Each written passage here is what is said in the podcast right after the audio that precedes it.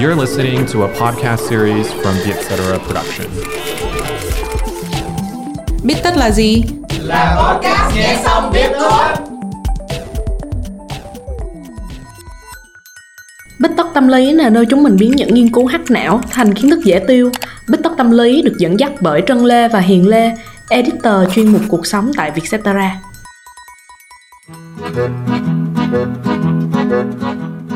Trân ơi, em có đang hẹn hò ai không? Em có chứ. Nhưng mà này nói sớm quá bước không qua. Để có gì em kể chị sau hen. Trời, em không kể thì chị cũng không biết là em từng hẹn hò luôn nha. Tại nhìn cả timeline Facebook của em không có lấy một tấm hình với người ấy luôn. Là do em không có đăng á. Tại bình thường em cũng rất là ít khi đăng ảnh của mình. Nhưng đúng là em biết rất là nhiều người Họ rất là thích khoe tình cảm của mình cho cả thế giới biết ở trên Facebook á. Cái này thì đúng thiệt luôn nha. Vì nhiều lúc chị lên Facebook hay Instagram mà chỉ muốn tắt cái phục vì feed tràn ngập cẩu lương của cả bạn bè lẫn nghệ sĩ chị follow. Đúng là ai rồi cũng bị con quý tình yêu nhập Mà chắc nó trừ chị ra. Em nghĩ chắc là do duyên chưa đến với chị thôi Chứ một khi nó đã đến rồi á Có khi á chị lại muốn khoe y chang mọi người đó chứ. Mà thực chất á, cái việc mà khoe tình yêu trên mạng á, là một cái hành vi xã hội khá là bình thường đó chị. Trong tâm lý học á, người ta gọi việc khoe cẩu lương là dyadic display hay đó là cách mà chúng ta cho cả thế giới biết rằng á, trái tim của mình đang thuộc về ai đó có 7749 cách để các cặp đôi làm việc này từ đeo nhẫn nè mặc áo đôi nè đến để hình nhau làm avatar trên facebook nữa đó chị Chị nghe nói là những người hay đăng ảnh tình cảm trên mạng xã hội thường thuộc kiểu gắn bó lo âu, tức là anxious preoccupied attachment. Họ có xu hướng lo âu và thiếu an toàn trong mọi mối quan hệ, kể cả là quan hệ yêu đương. Thế nên là họ cũng dễ tiếp nhận những lời nói và hành động của người khác theo cách tiêu cực và tìm kiếm sự đảm bảo và chấp nhận từ bên ngoài.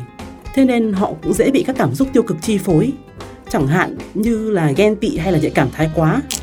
Em nghĩ cũng vì vậy mà họ muốn kiểm soát mối quan hệ của mình nhiều hơn á và đăng ảnh hoặc là đăng status trên mạng xã hội là cách dễ nhất để làm điều đó em từng đọc một cái thí nghiệm của đại học Northwestern ở Mỹ. Thí nghiệm này cũng đã chứng minh điều này. Tất cả 108 cặp đôi được nghiên cứu đều khoe người yêu trên mạng khi mà họ cảm thấy bất an về nửa kia á chị. Nhắc đến mạng xã hội thì đúng là nó có thể mở rộng vòng tròn quan hệ của chúng ta rất nhiều. Dù ở ngoài đời có hướng nội đến đâu thì chỉ cần mở Facebook là chị có cảm giác đang ở trong một đám đông rồi. Điều này cũng đồng nghĩa là sẽ có nhiều đối thủ chen chân vào tình yêu của mình hơn. Cái này cũng dễ hiểu á, vì là mình càng đăng nhiều hình sẽ càng có nhiều người để ý mà. Vậy tính ra việc khoe cẩu lương nó giống như là một cách để mình phát tín hiệu cảnh cáo cho những người xung quanh á là kiểu đây là người yêu của tôi đừng có lén phén đến gần đúng không chị? Chuẩn rồi đó em. Hành vi này trong tâm lý học gọi là mate guarding, hiểu nôm na là canh chừng bạn tình đó. Nhiều loài chim, bò sát hay là linh trưởng cũng có hành vi tương tự con đực cứ đi kè kè bên cạnh con cái để mà canh chừng. Cái này cũng có nghiên cứu chứng minh hẳn hoi luôn. Có hơn 200 người được khảo sát trong nghiên cứu đấy thì tất cả đều nói là ấp hình người yêu lên Facebook là cách để họ phòng ngừa ai đó có thể gây hại đến mối quan hệ. Nhưng mà cái chiến lược này nó cũng dễ phản tác dụng chị nhỉ? Em cảm giác có úp hình nhiều quá sẽ thành ra là mình thao túng người ta á. Vì vậy mối quan hệ của mình với họ cũng thành ra là độc hại. Ừ đúng rồi, bởi vì có phải ai cũng thích người yêu ấp hình mình lên mạng nhiều quá đâu. Và nhỡ có chia tay thì xác định là đến Tết Congo mới xóa xong đống hình ấy luôn á.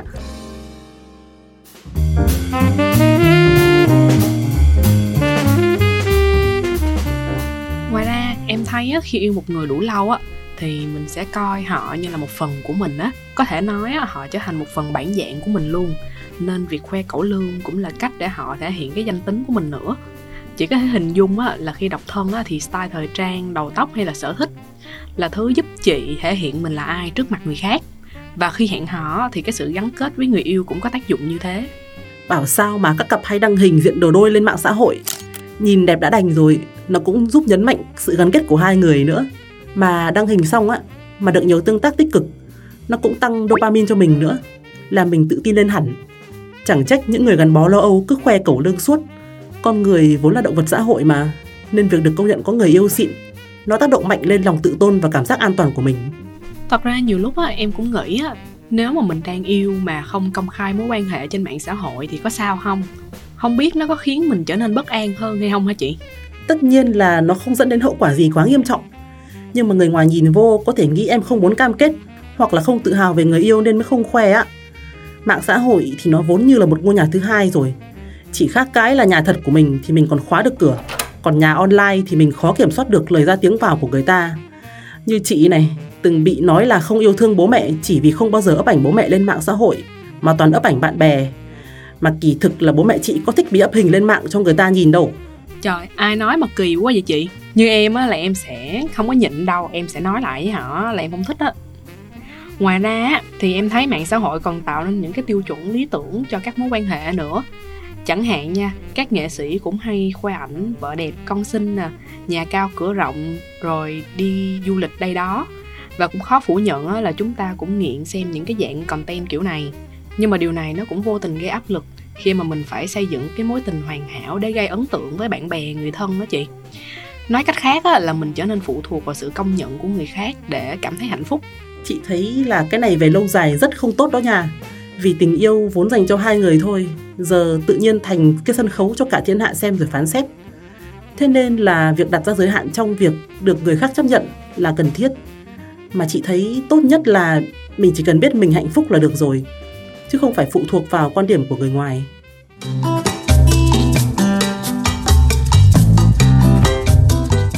Có một cái quy tắc á, mà nghe cái tên hơi lạ chút xíu đó được gọi là quy tắc giao cạo của Occam thì theo quy tắc này á lời giải thích đơn giản nhất thường là xác đáng nhất vì nó tránh được những cái giả định không cần thiết hoặc vô lý.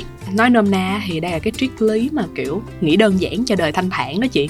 Thì chứa theo quy tắc này á, thì việc ai đó không đăng hình người yêu lên mạng á, chỉ đơn giản là vì họ không có nhu cầu phải chứng tỏ tình cảm thôi. Hoặc có khi họ là người hướng nội, ngại giao tiếp. Hoặc là vì người yêu họ không thích bị đăng hình lên mạng xã hội, như bố mẹ chị chẳng hạn. Nhiều người không biết lý do mà cứ phán xét như đúng rồi, thiệt vô lý hết luôn đó. Nhưng đúng là theo một nghiên cứu chị đọc thì người ta hay thích chia sẻ ở giai đoạn đầu mới yêu thì trải nghiệm mới mà nên là họ hào hứng nói về nó cũng dễ hiểu. Bên cạnh đó khi mà tuyên bố cho thế giới biết về tình yêu của mình thì người ta cũng sẽ cố gắng vun đắp cho nó nữa. Thế nên chuyện khoe cẩu lương cũng khó trở thành thước đo cho cái tình cảm chị nhỉ mạng xã hội á, dù lớn á, nhưng mà nó cũng chỉ thể hiện một phần của câu chuyện thôi. Như trong giới nghệ sĩ em thấy nhiều cặp đôi làm đám cưới thế kỷ xa hoa thì sau đó lại đổ vỡ còn những cặp đôi như là Biren hoặc là Kim Tae Hee chẳng hạn, họ chẳng thể hiện nhiều ở trên mạng xã hội. Đám cưới thì cũng giản dị, ấm cúng, nhưng mà họ vẫn hạnh phúc cho đến giờ. Nên nó đâu cứ phải là cứ khoe cẩu lương thì có nghĩa là hạnh phúc đâu. Ừ đúng rồi. Một số cặp đôi sẽ hạnh phúc hơn nếu mà họ được chia sẻ. Số khác thì lại thích giữ mọi thứ cho riêng mình. Quan trọng nhất là cả mình và người ấy hiểu được giá trị của mối quan hệ, chứ không dựa vào mạng xã hội để cân đong tình cảm của bản thân. Cảm ơn các bạn đã lắng nghe podcast Bích Tóc Tâm Lý. Nếu bạn có một câu chuyện hay hoặc biết thêm nguyên nhân nào khác của việc khoe người yêu, hãy gửi email về cho hòm thư bích tóc a com nhé. Hẹn gặp lại các bạn vào podcast tuần sau.